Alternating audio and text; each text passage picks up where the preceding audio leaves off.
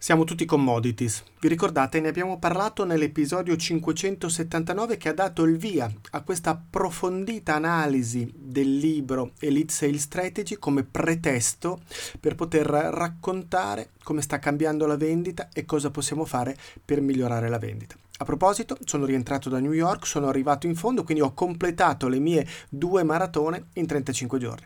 Ma di questo parleremo dopo. Sigla! Aumenta i tuoi profitti smettendo di fare sconti e concessioni ai tuoi clienti. Vendere valore. Dal 2016 il podcast prodotto da Podbits che spiega come vendere con efficacia. Con Paolo Pugni. Siamo tutti commodities, ripartiamo da qui con la definizione che Anthony Iannarino dà di commodities nel suo libro Elite Sales Strategy che stiamo esaminando, come dicevo prima, cioè non necessariamente la definizione oggettiva di commodities, un prodotto indistinguibile dall'altro, dove oramai la qualità intrinseca del prodotto non conta, nel senso che da chiunque lo compri trovi la stessa cosa. È un po' come comprare lo stesso quotidiano da diverse edicole, non quotidiani diversi, dico il medesimo quotidiano, ma da diverse edicole. Quindi quello che conta non è il prodotto che stai comprando, ma quello che ci sta intorno, evidentemente. Il più delle volte potrebbe essere anche il prezzo.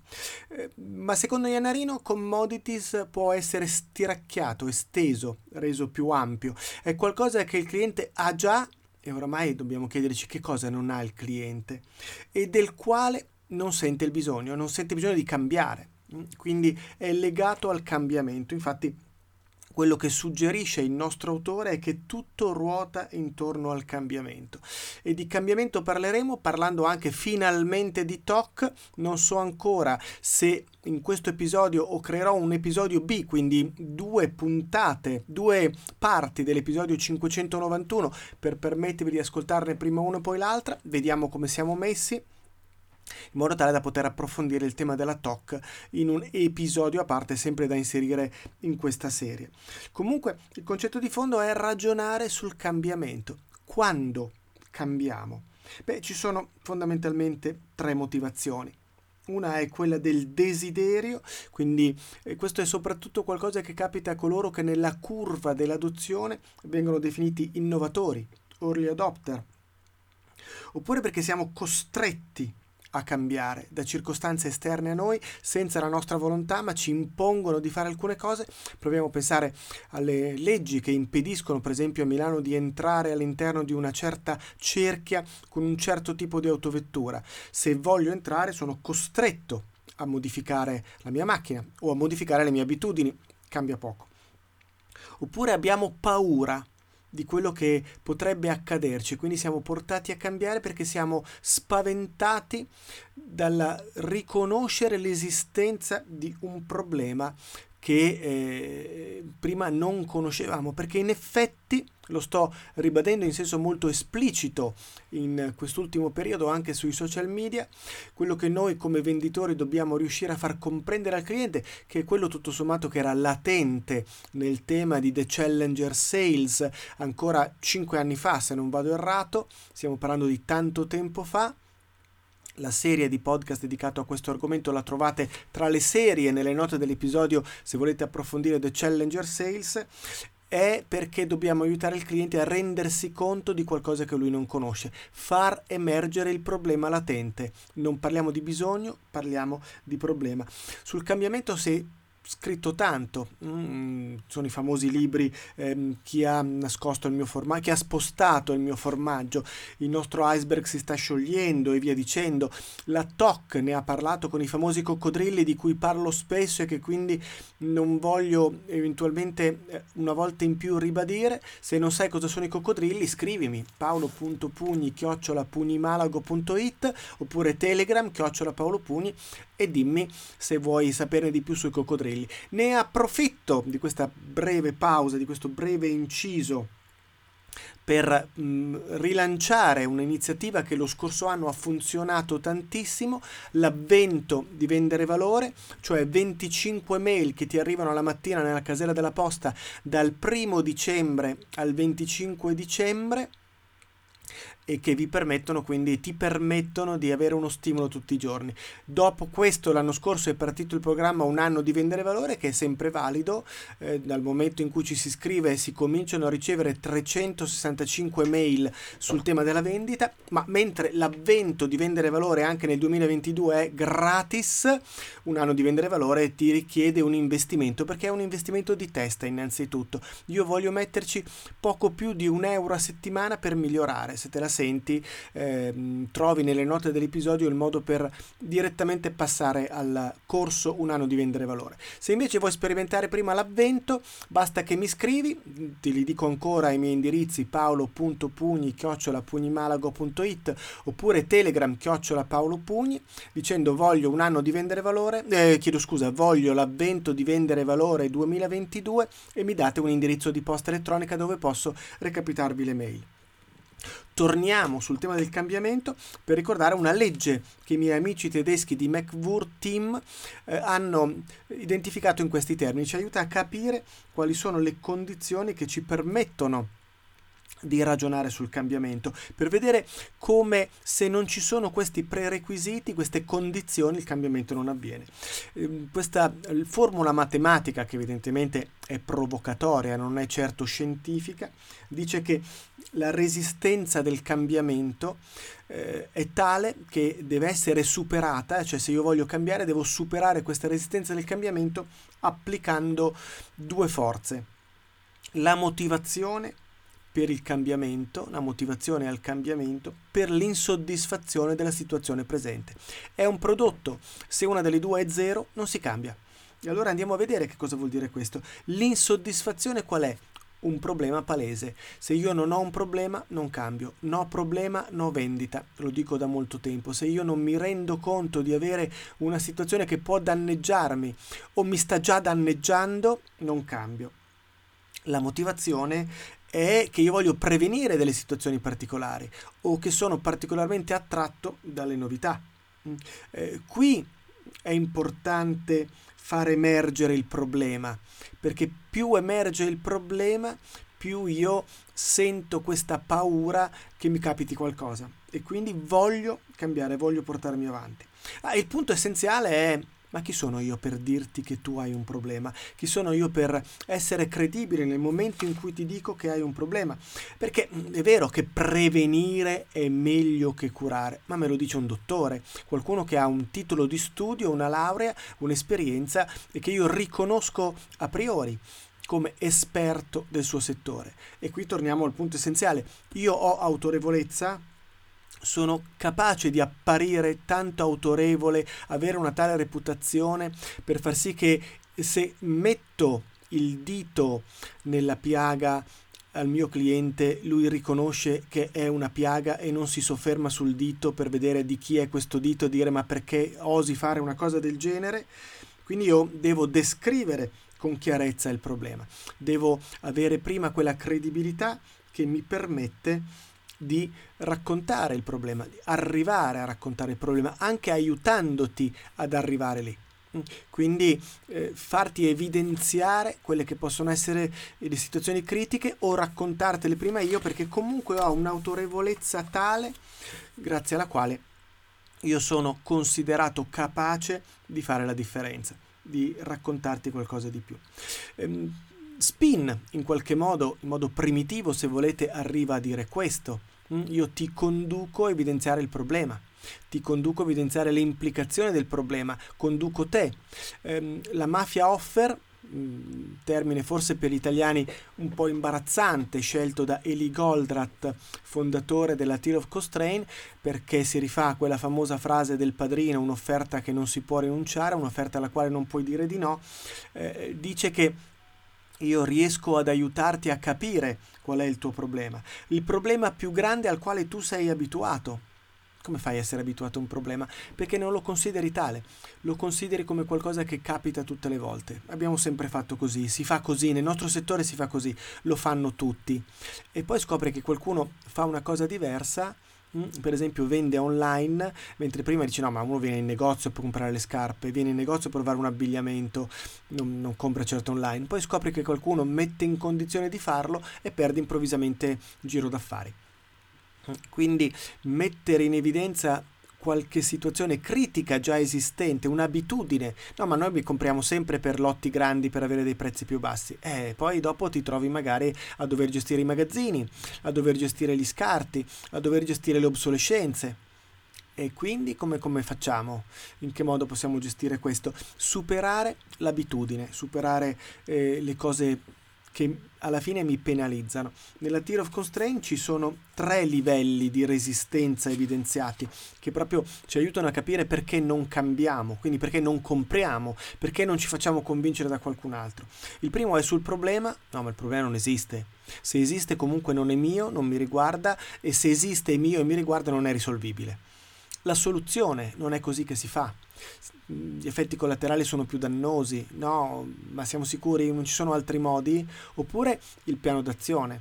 No, ma loro non ci aiuteranno mai. No, ma questa roba qui non si può fare in questi tempi. Però io ho scollinato nel momento in cui ho conquistato la tua attenzione sull'esistenza del problema, e un problema che anche ti riguarda.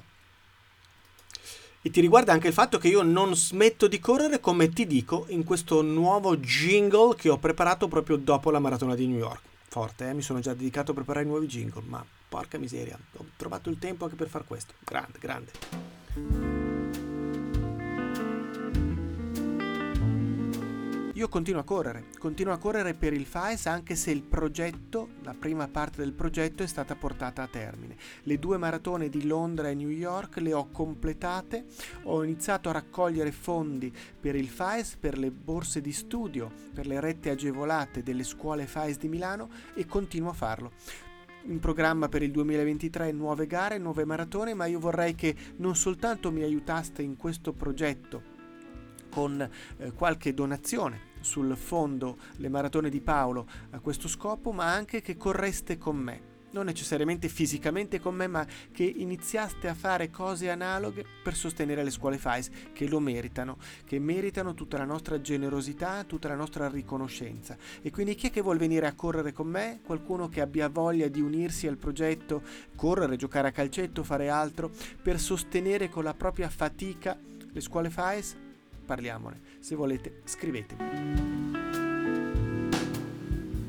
E quindi adesso si avvicina Natale, fammi sto regalo, vai sulla pagina Le Maratone di Paolo, fai una donazione per le borse di studio delle scuole FAES e io sarò molto contento, ti ringrazierò, anzi anche di persona. Sto pensando anche a un regalino per coloro che hanno donato, ma adesso troveremo il modo. Vorrei anche mettere all'asta la mia maglietta con cui ho corso la maratona di New York, non l'ho neanche lavata, così è ancora impregnata di sudore della maratona, vale di più perché è impregnata di sudore e lacrime e la fatica, e la metteremo all'asta. Partiamo da 10.000 euro come punto base, perché voglio dire, una roba del genere non può valere meno di quello, no? Ovviamente sto scherzando. Torniamo invece alla nostra talk, torniamo alla puntata 591 di Vendere Valore. Chissà se nel frattempo ho perso qualche migliaio di ascoltatori con la mia battutaccia, e andiamo a pagina 159 del libro Elite Sales Strategy per prendere un piccolo estratto che ci permette di continuare nel discorso. Più un'azienda si rifiuta di affrontare un problema, più impara a conviverci. Alla fine arriva ad accettarlo affermando: ma le cose vanno così.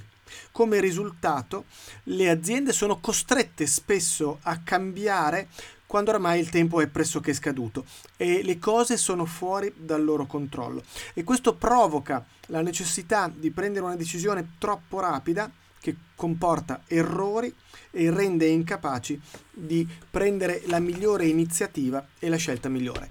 Ecco perché il nostro compito di venditori è quello di aiutare le aziende a cambiare prima. E quello che aiuta le aziende è a mettere in evidenza che i rischi del cambiamento, la gamba rotta secondo la TOC o la zona di comfort, la sirena, va bene, sono dei posti anche gradevoli, sono delle considerazioni che devo fare, ma il coccodrillo, il rischio del non cambiamento, il problema che già esiste, che già mi fa male o che potrebbe farmi male a cominciare da domani mattina, è più importante. E c'è una catena del cambiamento. che è interessante da vedere e che Iannarino sottolinea, perché c'è sempre un'incertezza. Di fronte al cambiamento io provo incertezza, e questa incertezza cosa provoca? Provoca la certezza delle conseguenze negative. Io vedo la gamba rotta, non sono sicuro che il cambiamento produca il vantaggio che voglio, ma sono sicuro che ci sia una gamba rotta, e questa gamba rotta provoca un'ulteriore incertezza che noi cerchiamo di superare parlando della certezza dei risultati positivi. Ma il punto di partenza sono i risultati negativi. La tragedia di noi venditori è che parliamo dei risultati positivi, cioè parliamo della pentola d'oro, parliamo di noi e non di loro, perché il cliente ha in mente i rischi del cambiamento, le conseguenze negative del cambiamento. Kotter, non Kotler con la L, ma Kotter, ha scritto in un articolo famoso, del quale io ho soltanto un estratto, gli 8 step che inducono al cambiamento, che guidano un processo di cambiamento. E ve li leggo perché sono interessanti, sono spunti interessanti che possono anche qui guidare la nostra azione di vendita. Increase urgency, il senso dell'urgenza, il senso del cambiamento necessario, le conseguenze negative, il problema latente. Build guiding team, prendi per mano il cliente, come Dante e Virgilio. Virgilio spiega a Dante che deve fare un lungo viaggio, pericoloso, rischioso, non è quello che lui immagina, ma è urgente perché sennò rimani chiuso nella selva, ma sono io a guidarti. Sappiamo dare questo senso di guida al nostro cliente. Sappiamo, punto numero 3, develop the vision, sviluppare una visione di quello che c'è dopo. Sappiamo comunicare in modo corretto, step numero 4, per poter vendere questo concetto, per poter convincere il nostro interlocutore. Step 5, empower action, vale a dire comincia a fare cose che rendano concreto questo. In effetti nell'equazione dei miei amici tedeschi manca un moltiplicatore che però non è esattamente collegato con il cambiamento, ma ha a che fare col cambiamento, perché la formula originale dice che devi applicare una forza per vincere l'attrito della resistenza al cambiamento che ha 3 fattori: la motivazione per l'insoddisfazione della situazione attuale, per le vittorie rapide, questo empowerment, cioè se io non comincio a vedere dei risultati dopo un po' mi stufo, quindi in questo caso il fattore non è per superare la resistenza al cambiamento, ma per superare la noia che può venire dopo, dare continuità. Ho fatto ma non ho avuto risultato, sì, ma hai fatto per 3 settimane, non è sufficiente, prova a dedicare più tempo. Quindi questa continuità, lo diceva Marco Montemagno in un famoso video, il lavoro non si cerca, il lavoro si attrae, in cui diceva ripetere, ripetere, ripetere. Se non ripeti e fai poche volte non ottieni risultati. Step numero 7, infatti, create short term wins, crea delle vittorie a breve termine, fai sì che ci siano dei risultati positivi, datti dei risultati positivi. Se io comincio a correre da zero, scusate il paragone ma mi è particolarmente familiare, e dopo 3 settimane voglio correre una maratona e non ce la faccio, dico non funziona. Se dopo 3 settimane voglio correre per 5 minuti di fila senza mai fermarmi, ho una quick win, un bel risultato. Trova delle tappe intermedie, sai darle al tuo cliente, sai spiegare quali possono essere queste tappe intermedie al cliente. Infatti il numero 7 è don't let up, non abbandonare, non lasciar perdere. E il punto numero 8, make change stick, fai che i cambiamenti rimangano, fai sì che i cambiamenti continuino, vadano avanti nel tempo, perché il cambiamento è lento, è un piano inclinato. Luca Mazzucchelli, l'1%, io ti aiuto a cambiare l'1% alla settimana, sembra poco un cambiamento lento ma fa il 52% in un anno, in 2 anni abbiamo raddoppiato, abbiamo migliorato le nostre performance del 100%, io ci metto la firma subito. Se io potessi nella corsa raddoppiare le mie performance in 2 anni ci metterei la firma subito, ma anche professionalmente, ma in tante altre cose. Quindi io devo lavorare su questa tematica dell'incertezza. Le 3 parole chiave della puntata di oggi possono essere queste: problema latente, cambiamento, superare l'incertezza. L'incertezza non è sulle mie capacità di aiutarli, non è sulla mia azienda, ma su di loro, le conseguenze negative per loro. Sì, io devo rendermi affidabile per far capire come questo può accadere, ma devo aiutare loro a superare questi cambiamenti. Se rimangono fermi non vanno da nessuna parte. Io devo per prima cosa aiutarli a muoversi. Il primo passo non mi porta dove voglio arrivare, ma mi tira fuori dalla situazione nella quale mi trovo. Io devo essere credibile, certo, e quindi certo che devo dare certezza sulla mia capacità, ma devo prendermi cura delle tue incertezze. Come faccio? Beh, uno è il tema dei megatrends, di cui parleremo però la prossima volta, e l'altro è quello della Theory of Constraint con i suoi alberi, di cui parlerò ma nel secondo episodio di questo podcast, di questa edizione del podcast. Quindi immediatamente dopo questo episodio troverete un 591B dove parleremo degli alberi della Theory of Constraint e spiegheremo come la Theory of Constraint può aiutarci ad avere risultati.